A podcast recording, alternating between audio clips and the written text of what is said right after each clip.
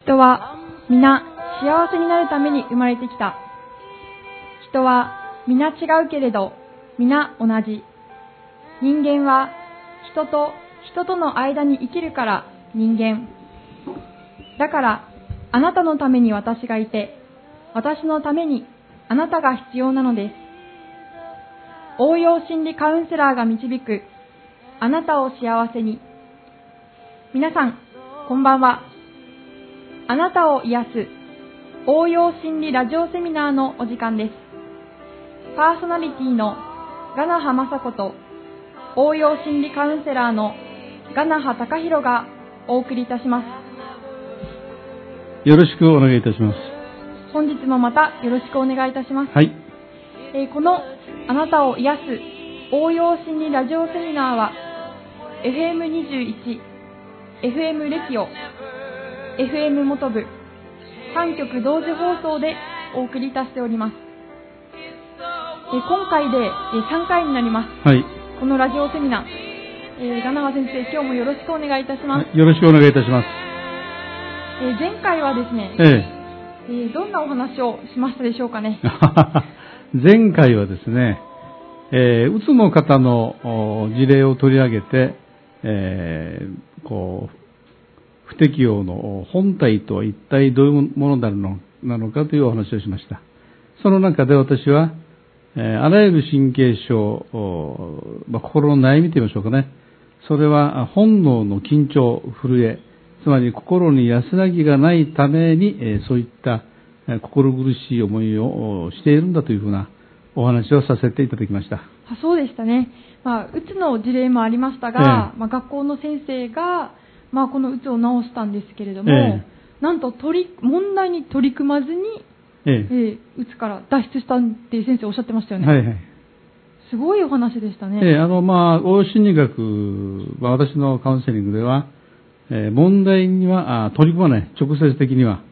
えーそれはなぜかというと、取り組むと、その取りえー解決しようという行為が問題の解決を阻んでいる。うんえーですから、まあ、解決ではなく解消をしましょう。えー人は良くなっていくときにその自覚がありません。例えば、あー風邪ひきますでしょはい、えーその風邪が治っていくときに、この、今どれぐらい良くなっているのかという自覚は、あ普通ないでしょうん自覚しようがないですね自覚しようがない。心も一緒。 ええ心が軽くなっていくときに、えー時々に気づく。なんだか、とても心が軽くなっていっている。うん生きやすい。えーそれが人間の本質であると思いますね。ああそういうことなんですね、まあ、あの今回はですね、ええーテーマが、はいえー女性についての心理学というえこと女で性。ええー女と男の心はどう違うか、えおうまあ女性に、まあ役立つ心理学応用心理学を先生にぜひ教えてもらいたいですなるほど。おこのテーマを決めたのは、はい 雅子さんですかあそうですね。はい。まあ、ぜひぜひ、まあ、いろいろな悩み、女性特有の悩みとかええいろいろあると思うんですが、はいまあ、そういったことをお話ぜひ聞かせていただきたいと思います。そうですね、まあえーカウンセリングの場でもですね、大体まあ、相談にお見えになる方というのは、女性が多いですよ、結局は。あ、やっぱりそうなんでえすーか、男は我慢する。あ、我慢する。恥ずかしいね、相談あーをなかなか、あーね、えー自分の心を、まあ、弱い、弱みでしょう。弱みを見せるのを嫌がりますよ、男は。ああ、そういうのがあえるんーです、ね女性は、まあ、防衛本能があってですね、ある線を越えると、もう自分からいろいろ、えー自分の秘密を、うんもう知ってほしいというようなあーモードに入りますよ。確かに共有したくなりますね、ええ自分の私の苦しみを知ってみたいなそうそうそう。そしたら少しだけ楽になれるようなね気がそれだけで、そうそう。ですから女性っていうのは井戸端会議が好きでしょ。ああユンタク好きですねよね女性と面白いですよね。まあ男性が見ればですよ。おほまあ、特徴としてですね、えー男女の違い、例えば、あー男同士は、あーまあ、よく議論もしますしね、ううんえーまずは男同士えーの場合は、相手に同じ考えになってほしいとお思ってますよ、まあ男の人は男は。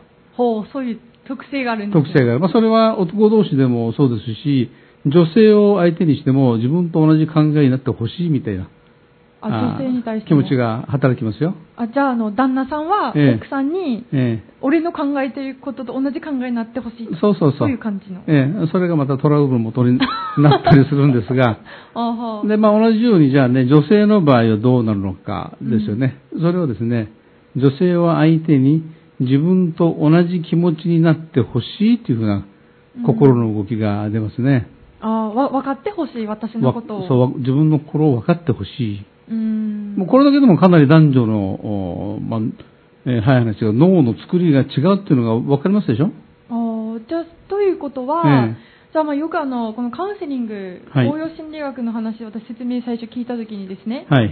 まあ、あの一般的なカウン心理学はええ西洋で生まれて、えで今の現状そのまま日本に輸入してきてるもんですからそうなんですよ。あの精神構造が違う、まあ、あの日本人はいにそれをそのまま当てはめようとすること自体が不都合になってるって先生おっしゃってたじゃないですか、はいじゃあそういった西洋の人と、まあ、我々日本人と心が違うということはそのような感じで男の人と女の人とええ心が違うと違う。じゃあ別々にこの心理学あったものがあるということなんですかそうなりますね。ああうそうなんだん。じゃあ今日はその女性バージョンというか女性用を ぜひ教えていただければと思います。ええわかりました。まあ、先ほど申し上げたように、女性というのは、えー同じ気持ちになってほしい相手に対して。うん、それは、女性があー相手に対して共感をするという能力に、えーまあ、先天的に恵まれているからなんですね。うん、例えば、まあ、あー小さいお子さんがいるお母さんを見ていると、えー子供があーつまずいたりしますでしょはい。そうすると、まあ、痛い痛いって泣きますよね、このちっちゃい子は。泣きますよ。膝すりむいたとかなんとかね。うん、そうするとお母さんをですね、見てると、あの、子供さん本人よりも、えーびっくりした顔をして、お本人よりも、えーこう、当事者よりも、はい。お母さんの方が怪我したんじゃないかと思うようにね、 思うぐらい、えーお痛がってますよ。うん。これこれはね、女性にとっての一番大事な資質、共感をすることができる。おうほうまあできるというよりも、共感するようにできているといった方が、えー正しいでしょう。ほう。ね、そこから女性の思いやり、優しさというのが、えー出てくるわけですよ。あーまあ、そういう脳の作りにそもそもなっているそう、とい脳の作りですね。じゃあ男性よりも女性の方が共感シンパシーがそう上上手っていええ、まあ当たり前のこと言いましょうか。う はい 女性は男よりも女性らしいんです。 あそうですよね当たり前でしうょ、んはいで、同じように、えー男性は女性よりもお男らしい。うん当たり前でしょ、当たり前どうして私ががこういう当たり前のことを言ったのか、えー言ったのかと言いますと、はい今あの男女平等とか、あ同権とか、ジェンダーフリーとかいうふうな言葉がまだ流行ってますよね。あよく聞きません、男女平等、ええ男女共同三角社会みたいなあり言ま葉すあね。りますよね。はい。で、まあこれ実はもうアメリカではもうとっくの昔に廃れてるんです。あフェえそうなんでえすそううなんですよ。フェミニズムというのはもうアメリカでは流行りません。えー70年代の頃からアメリカではもうすごい、えージェンダーフリー、えーなんて言いましょうか、女性解放運動というのが盛んで、うんえそれを真に受けた方々がかなりね、え熱心に活動していましたよ。うんまあその影響で日本にもおそういったのが上陸して、まあ、日本はどうもガラパゴス島的なところがあってですね、えー諸外国ではもう廃れ、とっくに廃れているものが、いまだに、えーこう生きながらえっているという現象が、えーあちこちに見られて、えーそのえーフェミニフェミニズム運動というのもそのえー一つですね。おーえーというのも、もう科学的事実に照らし合わせて、男女は違うっていうのは、これはもう証明されてるわけです。うん、まあ、ですから当たり前でしょ、そうですね。男は男、女は女。で、男女は違うからこそ価値があるんです。うん、それをジェンダーフリー、えー性の差はないっていうとあなたどうしますこれ。えー理解がちょっと難しいです。感覚的に。これはね、思想なんですよ。思想。うん思想というのはこれは人間の頭で勝手にか、えー生み出したものでありますから、実に当てにならない。あもともと自然にあるものじゃなくて、ええ出てきている、後から出てきている。そう、まあどっかの賢い人がね、知能知能指数の高い人がえー作り上げた思想に過ぎない。うん私たちはそんなものよりも、えー歴史に裏付けされたえー事実、それが大事なんですよ。うん。ね、それは伝統文化と言ってもいいでしょうね。おーだから私たちは伝統文化によって守られているというのが本当のところで、えーフェミニズムによって幸せになった人というのは、ものの本によると全くいないそうですよ。あ、そうなんですか。ええじゃあ、その、今のお話ですと、要するに男女平等っていう考え方は、え心理学的見地から見ても、ええ人の幸せにはつながらないと。 ええー不幸せにつながってます。あズバリ。ズバリ。不幸せに。え確かに、その、まあ、女性男女平等って言われても、ええあの、女の人は体力が男性よりないじゃないですえか。ないですね。だから重いも荷物持ってた時に、はい助けてあげるよって持ってもらった方が、ええまあ、より幸せかなと。あの、男はですね、実に悲しい生き物なんです。悲しい悲しい生き物。どういうことですか、えーつまりですね、えーハイブリッド的な生き方。うん一代限り。男は子供を産めません。そうですね。自分一代限り。ああ。だから、この世に生きていた印を、うん、証と言いましょうか、実感と言いましょうかね、の残しておきたい。それで仕事とかなんとかに頑張るわけですね。功績を残功すと。績を残す。女性はそうじゃないでしょ今、一般的にね、えー子供を産む機能というのがありますから、うんえー我が子を見てるだけでね、うっとりする。うん。えーなんだか幸せな気分、みえー満ち足れた気分になってしまう。これはまあ普通ですよね。まあそうじゃない方も、えーいらっしゃるかと思いますが、あー長い歴史に、えーえー振り返ってみると、これがまあ標準的なところですよねまあ。これはまあ思想ではないんです、これはね。いいですかここが大事ですよ。私たちはね、本当にもう勝手なことを、えー喋りくりまくる存在ですから、うん。え ー事実を元にして、前提にしてお互い話をしなければ、それはもう収拾がつきません。うんそうでしょはい。だから私たちは、えーえー女性の皆さん、こうなんですよ。えーま、ちょっとまあオーバーでしょうけど、人類社会、世の中の法律、まあ、生きるお法と言いましょうかね。ええそれは、えー発明するものではなく発見するものなんです。うん。発明というのはそういうの危険ですね。誰かが、えー口のうまい人がいて、えーああだかおだと言って、これは正しいんだというふうにえーなると、一種のブームになって、えー受け入れられかねないですよね。そうですね。ね。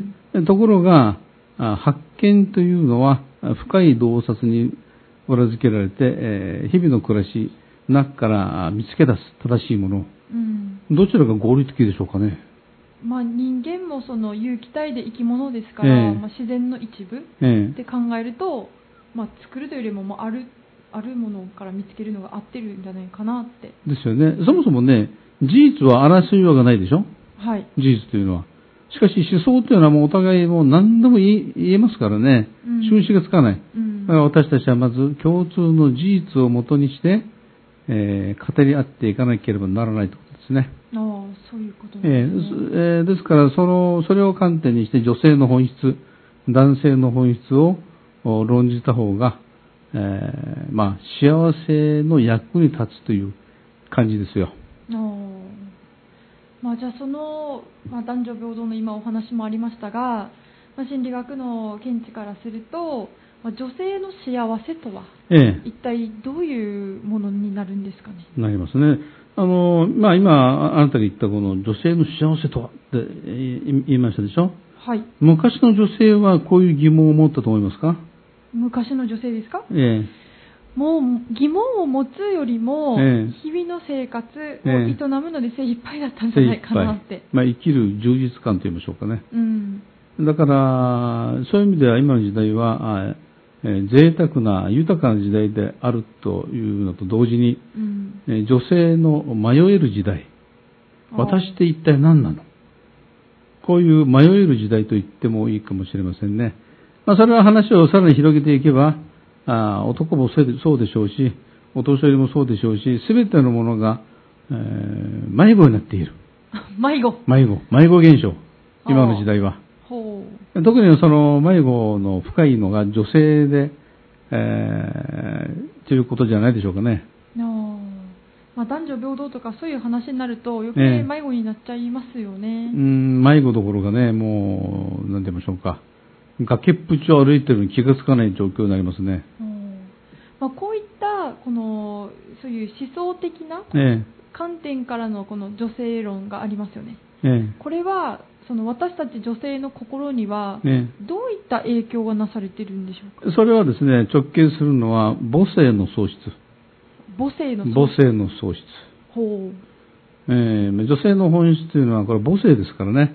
うん、これも思想じゃないでしょうん事実ですからね。うん男も女もお女から生まれる動物の子育てを見てみてくださいそれはそれはね一生懸命ですね動物のお母さんはもうしょっちゅう自分の赤ちゃんを舐めているうん一生懸命ねそれはあのまた深い意味がえあってのことですがそのお話はまたいつかの機会に譲るとしてこれは本能ですからね本能というのはあ学習を必要としないで現れるものこれを本能のまあ一つの定義ですねうんだから子育てをしのせいで学習したことも覚えはないのに、一生懸命子育てをする。これ本能ですよ。うんそこで、まあ男女、同権論者とかジェンダーフリーの方はね、えーそれ本能ではないんだと。えこの子供を育てるとかええ可愛いと思うえそう、母性といううのは。おうね、そこで、えー反論に詰まっているじゃダメですね、だ男性の方は。つまり人間というのは、他の動物と違って本能が壊れている。え他の動物と比べて壊れている。壊れてるんですかええ学習をしなければ自らの本能がきれいに花開かない。へえ人間というのは、すごい欠陥な存在でありまして、うんいいでしょうか。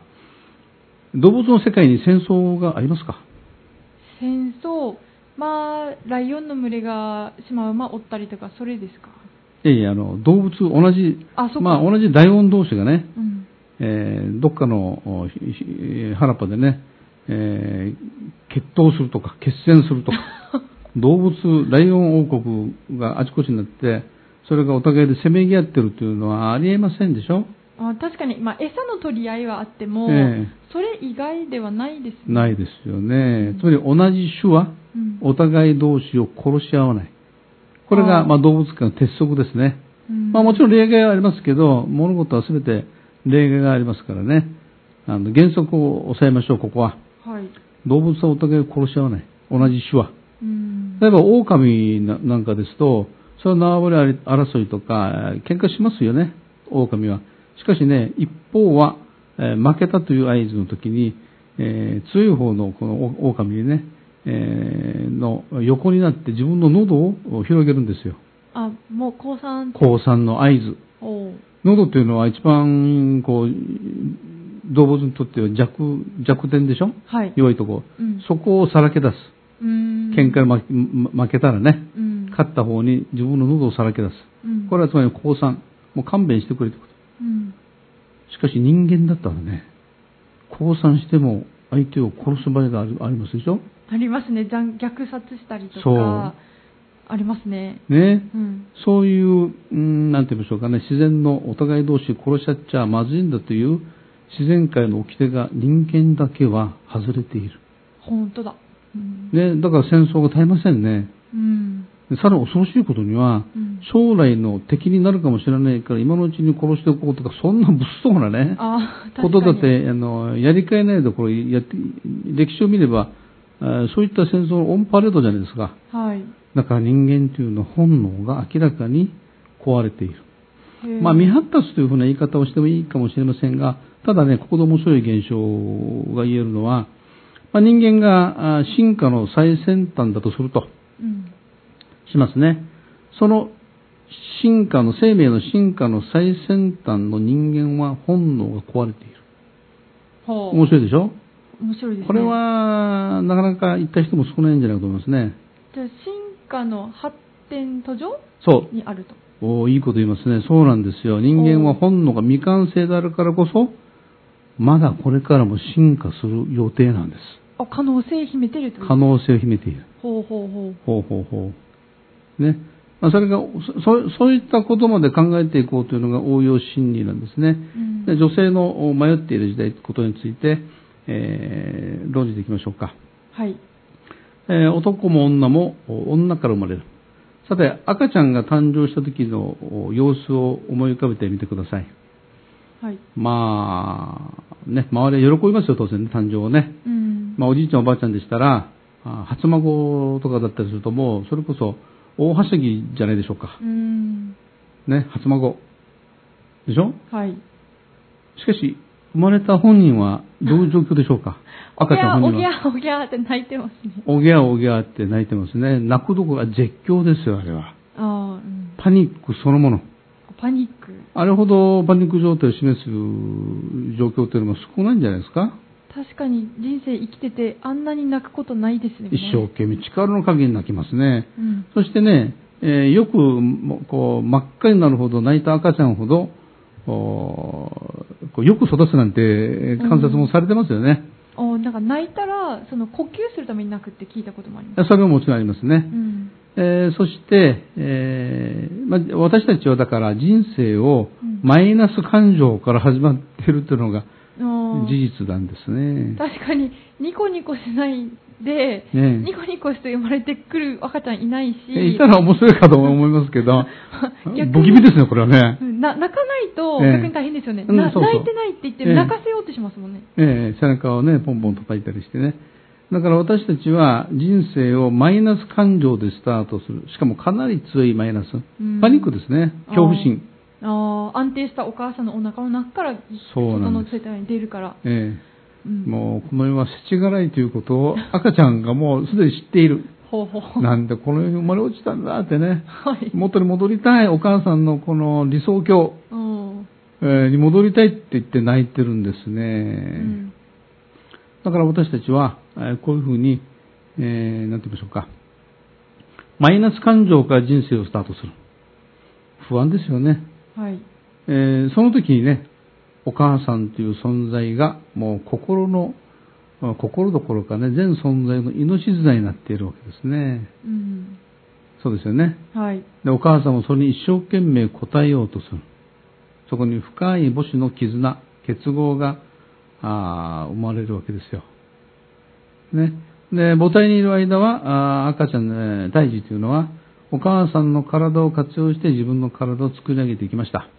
うん生まれてると今度は、お母さんの心を活用して自分の心を作り上げていく。おーあそういう関係になってるんだそういう関係になっています。これを私たちはもう何百万年、えー繰り返してきたことでしょうか。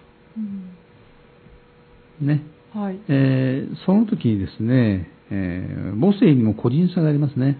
あありますねあるいはまた同じ女性、同じお母さんでも、お母母性の豊かな時期と、お何らかのストレスで母性が発揮できない時期っていうのももちろん考えられますね。うんだから私たちはお母さんの母性に十二分に包まれていると子供時代をその後の人生はまあ順調に、うん幸せに、えー過ごせるという関係になりますうん逆に、えーまあ不本意でありますけども母性をああんまり、えー与えられなかった場合のケースは、うんえーその後のね神経症とかあるいはストレスに弱いうん不適応を起こす、うんあるいは神経質になる、まあ、あらゆるマイナス感情おに苦しむことにえーなるというのが、これは、えー思想でも何でもなくこう事実ですね。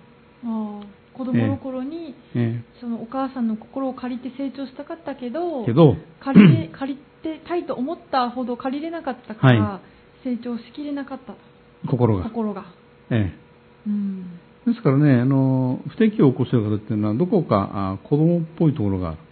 まあ、うん暴えん坊であったり、依頼心が強かったり、うんそれは、まあ、心理が十二分に発達していないというふうなことも言えますね。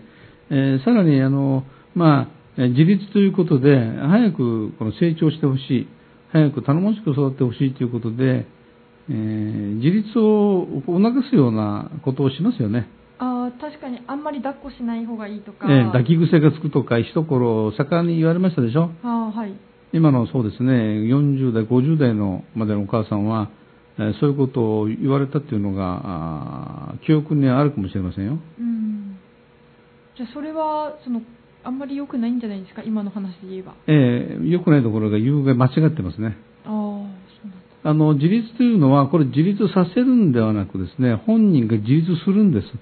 あ自立したいみたいなそう。もう自分でやっていく。あこれが本当の自立ですね。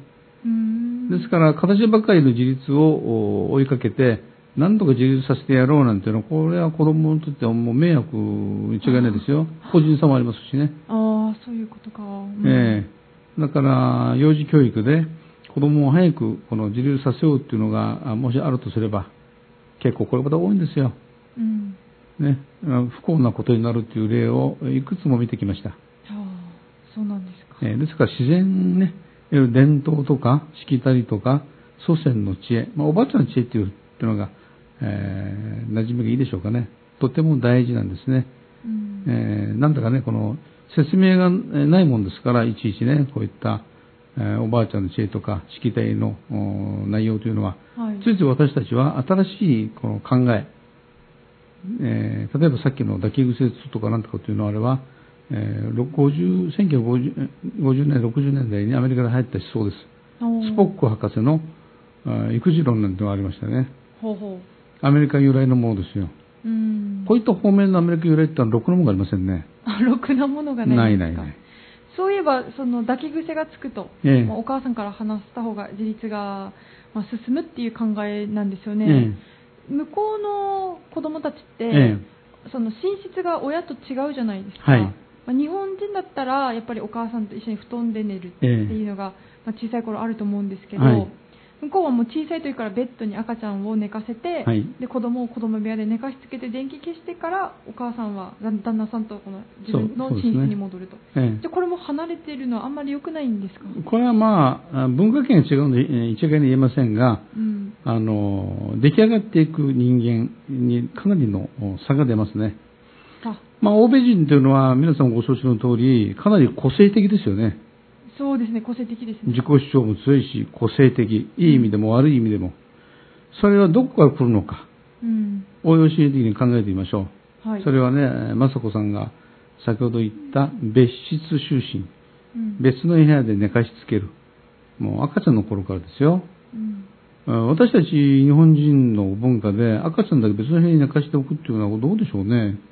なんだか心配になりませんなりますね。なりますよね。しかしね、欧米人というのはもともとが狩猟民族。はい。厳しい環境で、えー生きながら得てきたあー人々ですので、すごく厳しい。うん。つまり早く自立してもらおうという文化なんです。あ、現実は厳しいんだから、ええ早く大きくなってえ厳しさに耐える、あの体制を作りなさいと作。りなさい。厳しい環境には早く適応しなさいという、えー子育ての文化ですね。うん。で、どうなるかというと、それは夜中に目が覚めたりするわけでしょ、はちい。っちゃい子というのは、ええ暗し暗闇の中で。うん。どうでしょうね。まあ、寂しいですよ。お母さんいないって。隣にお母さんがいない。うん。一人ぼっちで、暗いところで寝ている。はい。プラスの感情起きますかいやー、嬉しくはないです。ねえ、もうそれはそれはね、怖い思いするでしょう、おそらく。うん。不安な気持ち。そこなんですよ。この個性の由来は。個性の由来がそこに由来そこなんですよ。そこで別れちゃう。この厳しい環境に適応してやろうという心が動くわけですね。ええつまりは、あ弱肉強食、強いものが生き延びる。うん。これが欧米社会ですよ。ああ。欧米社会。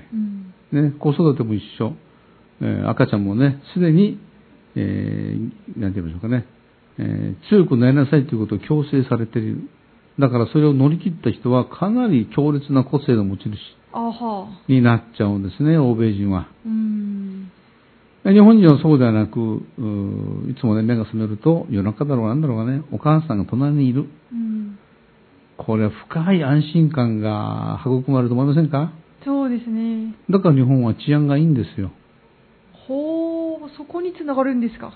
例えば、あアメリカ旅行すると、こう緊張感が強いでしょあなたもしばらくいましたよアメリカにね。そうですね、やっぱりあのこ国際空港ええに行った瞬間に、もう日本の感覚では危ない、危ない。スイッチオンで切り替えしなきゃいけないわけでしょす。はい。まあ日本は、みんながなんか繋がっているような社会、安心感、お互いで、えー信頼ができるようなあー人間関係、それが日本社会ですよね。ええそれはどこから来てるかというと、先ほどお話しした同室就へえ寝、顔の字になって、えー寝る。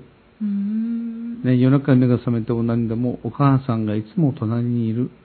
これは幼児にとっては日本というえ社会は本当にも う天国でしょうね。あそういうことだから日本人は穏やかなんです。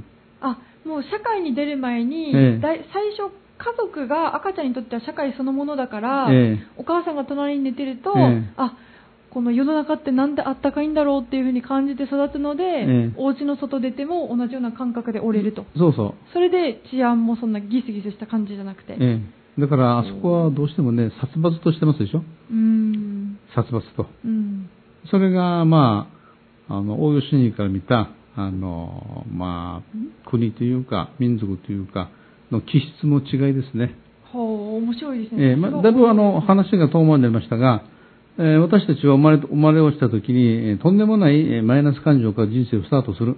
その時の心の支えになってくれるのが、お母さんということですね。ちなみに、ええお父さんはその代わりはできないですかああ、お父さんはね、ごつごつして 体が、赤ちゃんにとっては迷惑。あそうあいごあの肌が硬くて硬い硬い。ああえー毛もゴワゴワして、あえーなぜわかるのか。私は自分の子育 て子育てで、えーしみじみとね、味わいましたよ。ああそうだったの私はもう、なんて言いましょうかね、えー一生懸命ね、子供の相手をしました。はい えー昼の明るい間、うんと一緒に遊んであげたりしますね。うんで子供に好かれたいからサービスします、私は。子供にサービスサービス。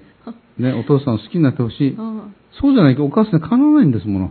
ああうんかなわない。で、サービスしました。ね、で、絵本も読んであげました。はい絵本読むの辛いんですよ、男は。あ辛いんですか 辛い辛い。難しい、この、なんて言いましょうか、文章、まあ新聞の社説とか、そういうのは平気なんですけどう、んこのおとぎ話を読むというのが、へえもう、辛い。昔昔あなるんかところに、そうそう、あるところに何とかんとかおじねい。さんとおばあさんが言いましたってね。えーもちろん棒読みしちゃいけないわけでしょうんね、なんだかこう雰囲気を作るために抑揚をつけて、えー童話の世界を作んなきゃいけない。うん大のの大人の男が、うんね、しかも幼児一人相手に、はい我がこと は言え。ね、でもそれやったんです、それを。えこのサービ毎スの晩結果はどうだったんですサービスの結果ね、かはいえーそのまま一緒に僕は、ああえー我が子が隣に寝てほしいんです。うんね、で腕枕をしながら、あー童話を読み続ける。うんそのうち、ほえー幼児は眠たくなりますね。はいで、目を閉じよう閉じようとしてきますよ。うんそこでね、えー、会う時にびっくりして目を大きく見開いて、はいね、あ危うく寝るところだったと、この幼児が、お我が子が。はい飛び起きてお母さんの寝所に飛び込んでいく。ああお父さんさようならの言葉もない。 おやすみなさいもない。危ない危ない。危うくお父さんと寝るとこだったみたいな感じでね。あホ ホームグラウンドに戻ホるームグラウンドにお母さんのところに飛んでいうく。ん危なかったなって感じで ね。どうでしょうこれは思想でしょうか主義主張がありますよ、ここに。でもごく自然な、自然な現象ですよね。はいだから子供はお母さんが大好き。お父さんはその香りができません。まあまあ確かにお母さんから体を借りて生まれてきてええ、るから、まあ分身ですよ、要するにね。生まれ変わりっていうか、分身というか。でしょ、うんでそういう違いがありますから、えー男女平等というのがいかにね、危うい思想かっていうのが分かろうと思うんじゃないですか。そうですねで、私はこういった風潮を、おなんとかね、うんまともなものに変えようと日頃思っていて、えええー本来あるべき男女、おというのをね、復活、うまあ、男女の物語、うんえーこれ復活してほしいですね。ああそうですねだってね、男のようなあ女と付き合ってどうします、男性が。うん魅力感じますかね。ああ確かに殺伐とした社会に近づきませんかああそうですねえーさて、えー現代はですね、えーいろんなこういったあー進歩思想によって女性の迷っている時代になりました。はい女性の生き方とは何なのかと、えー母として生きるべきなのか、妻として生きるべきなのか、うんそれよりも女として生きるのが正しいんじゃないのかという、うんえーまあメロドラマと言いましょうかね、えー風潮があー流行ってましたよね。うんああこれで女性が幸せになるでしょうか。うん子供たちはね、お母さんが派手な化粧をすると心配する、ええー様子を見せますよ。ほう。なんか自分のお母さんじゃなくて、女になってるみたいな感じがして。あは。あくまでもね、お母さんは私のお母さんであってほしいというのが子供の本能的な欲求なんです。うん。自然を大事にしましょうよ。うん。ね、自然に帰ろうとか、あ自然が大事とか、えー掛け声言ってますでしょええ心も自然に帰りましょうよ。おー、そうですね。ね、自然に帰って自然体で無理なく生きていきましょうよ。うん。これを応用心理の私は、カウンセラーの私は皆さんに提唱してい、えーいきたいと思いますね。あーはい。そうですね。まあ、その方が自然がより一番リラックスできて、まあ、一番幸せを感じるんでしょうね。ええまあ自然だから必然と。自然と。はい。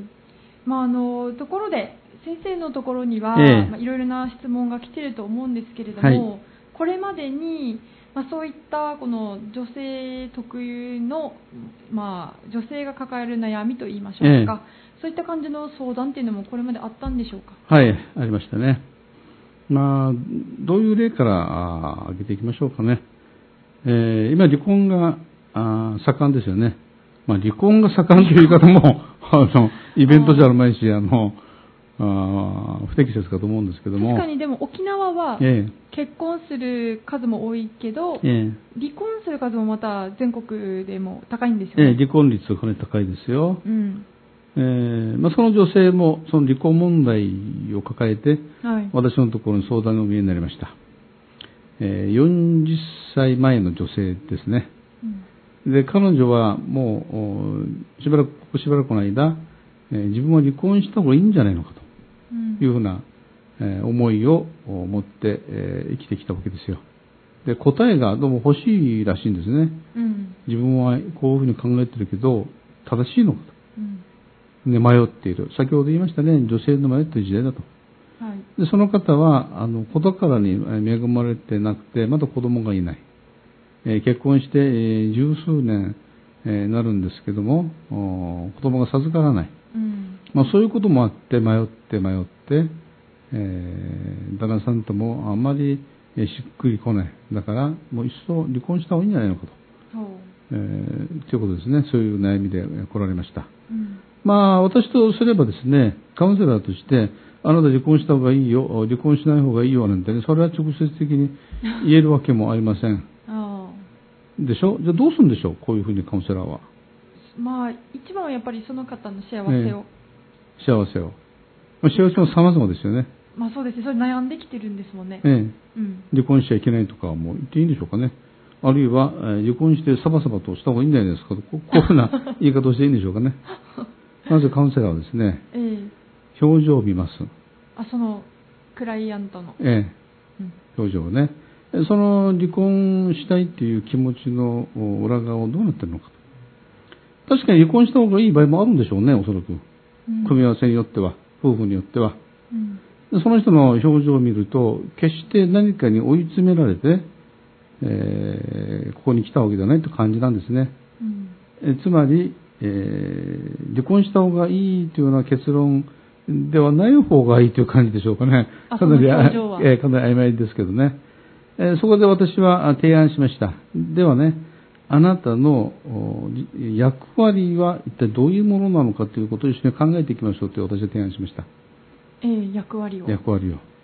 えーここが、まあ、ミソと言いましょうかね。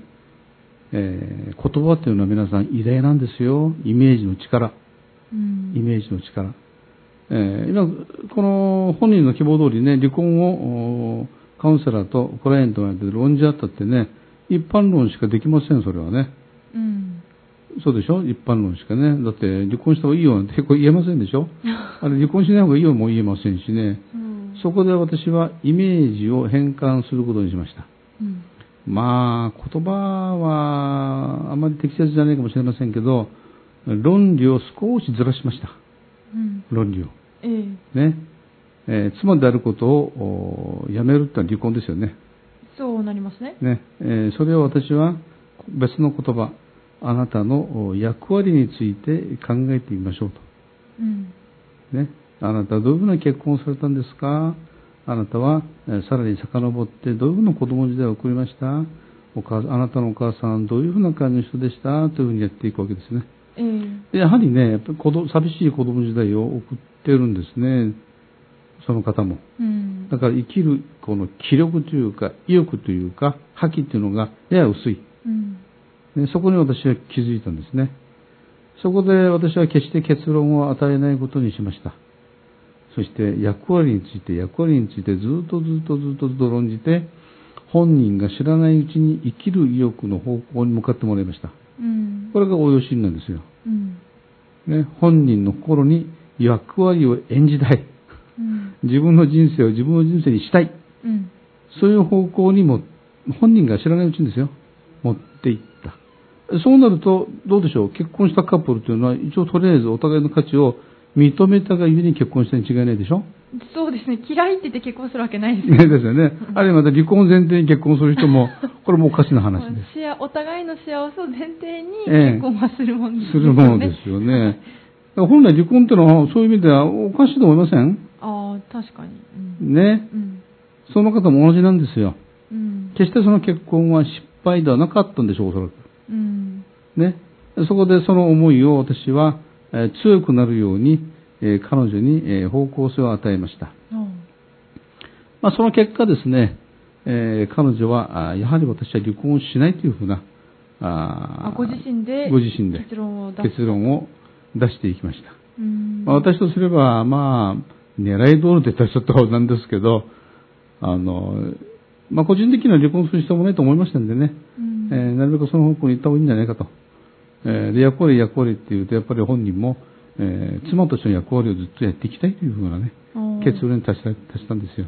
あじゃあこの方は、ええまあ、相談としては、え離婚した方がいいのかしない方がした方がいいのかしない方がいいのかをカウンセラーに相談したいとして、えで役割っていうのを一緒に考えた結果、ええまあ、自分で、まあ、そういうこの心のエネルギーというかそうなんですがよりまあ生きたいというか、ええこの自分のあるべき本来の姿をええ取り戻して、取り戻した。で妻としての役割をずっとやると、ええ要するに離婚しないという、まあ、ハッピーなハッピーです結論ね。を出したと、そういう意味では。うん だから結局、問題の本質は何だったんでしょうね。確かに、はいねそれはこうなんですよ。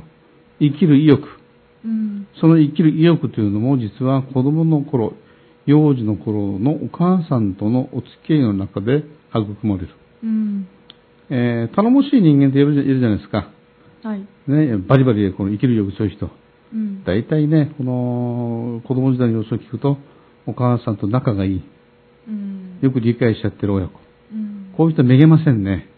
ああやっぱりどこかで支えがずっとがっちりしてるんですそうなんですね。ずーっとね、大人になってもお母さんに守られている。ほう美しいと思いませんか嬉しいですねねうん、だから母性というのが世の中の幸せのもと。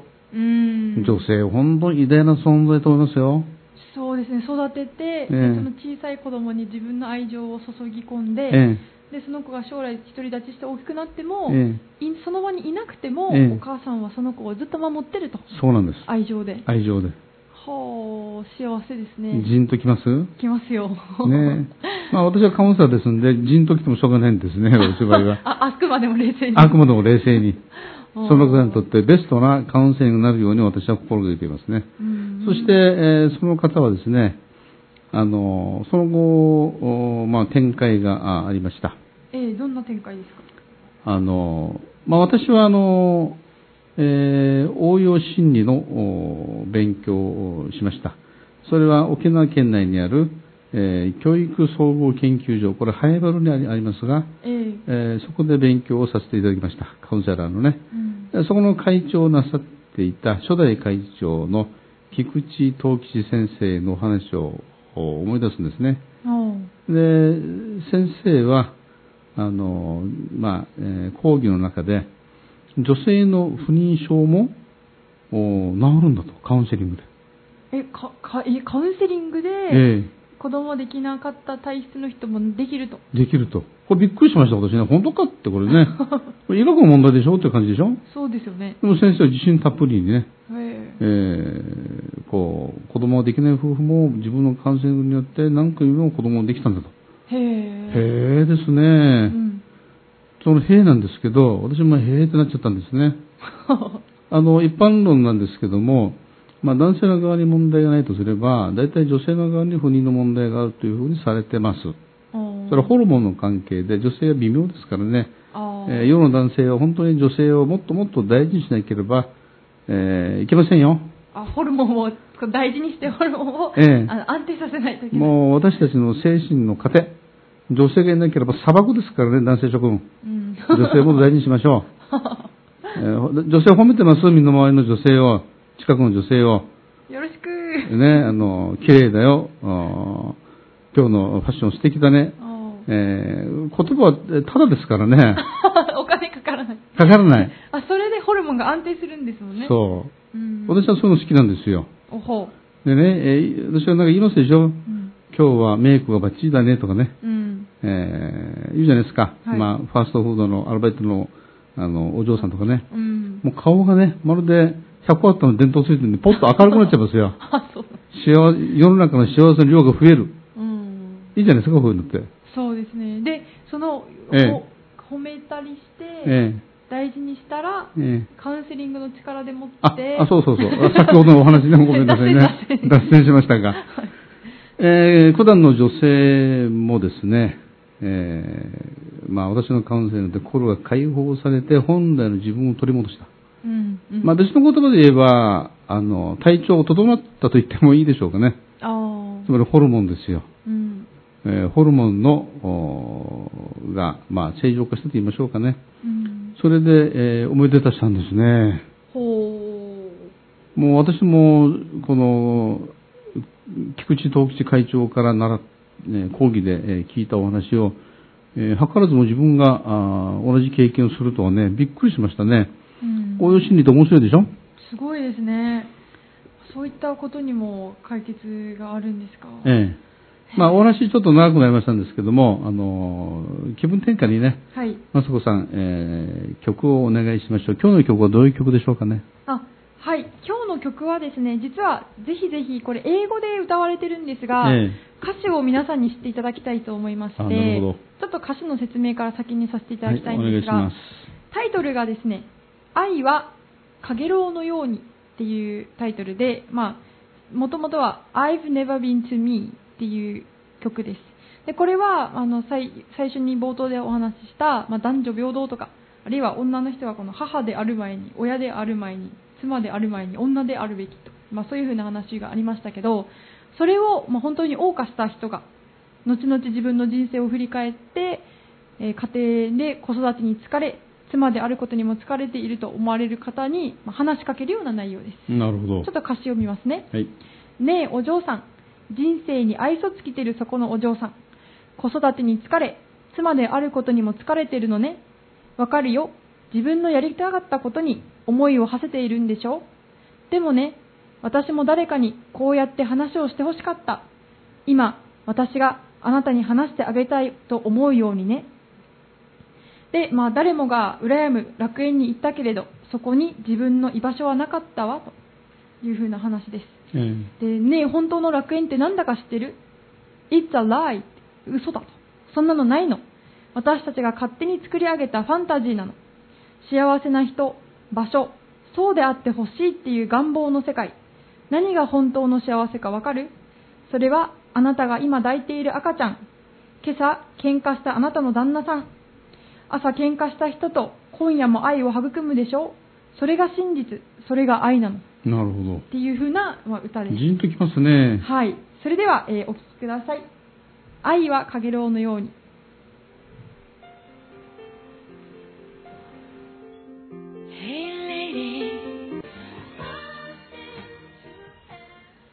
今お聴きいただいたのは、愛はかげろうのようにでした。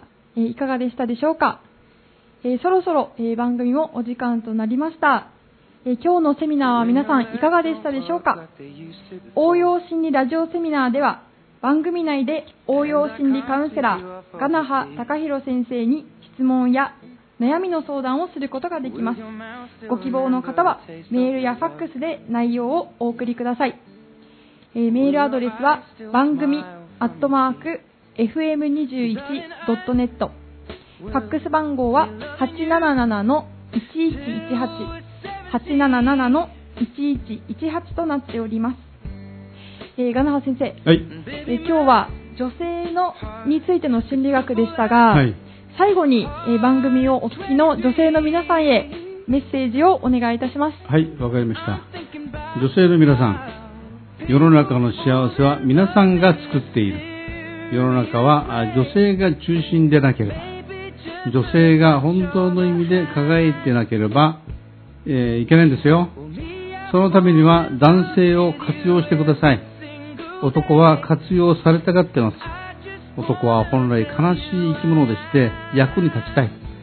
もちろん愛するあなたのために役役立ちたいっていうのがあー男ですからどうぞお男のそういう悲しいところをどんどん活用してですね世の中に幸せをお広げてください女性の時代がもう始まろうとしています、えーまあ、ちょっと一般論的なことになりましたがあの沖縄の女性は偉大なんですねそして日本の幸せを沖縄の女性から広げていくというふうなあ気持ちになっていただきたいものと思いますね。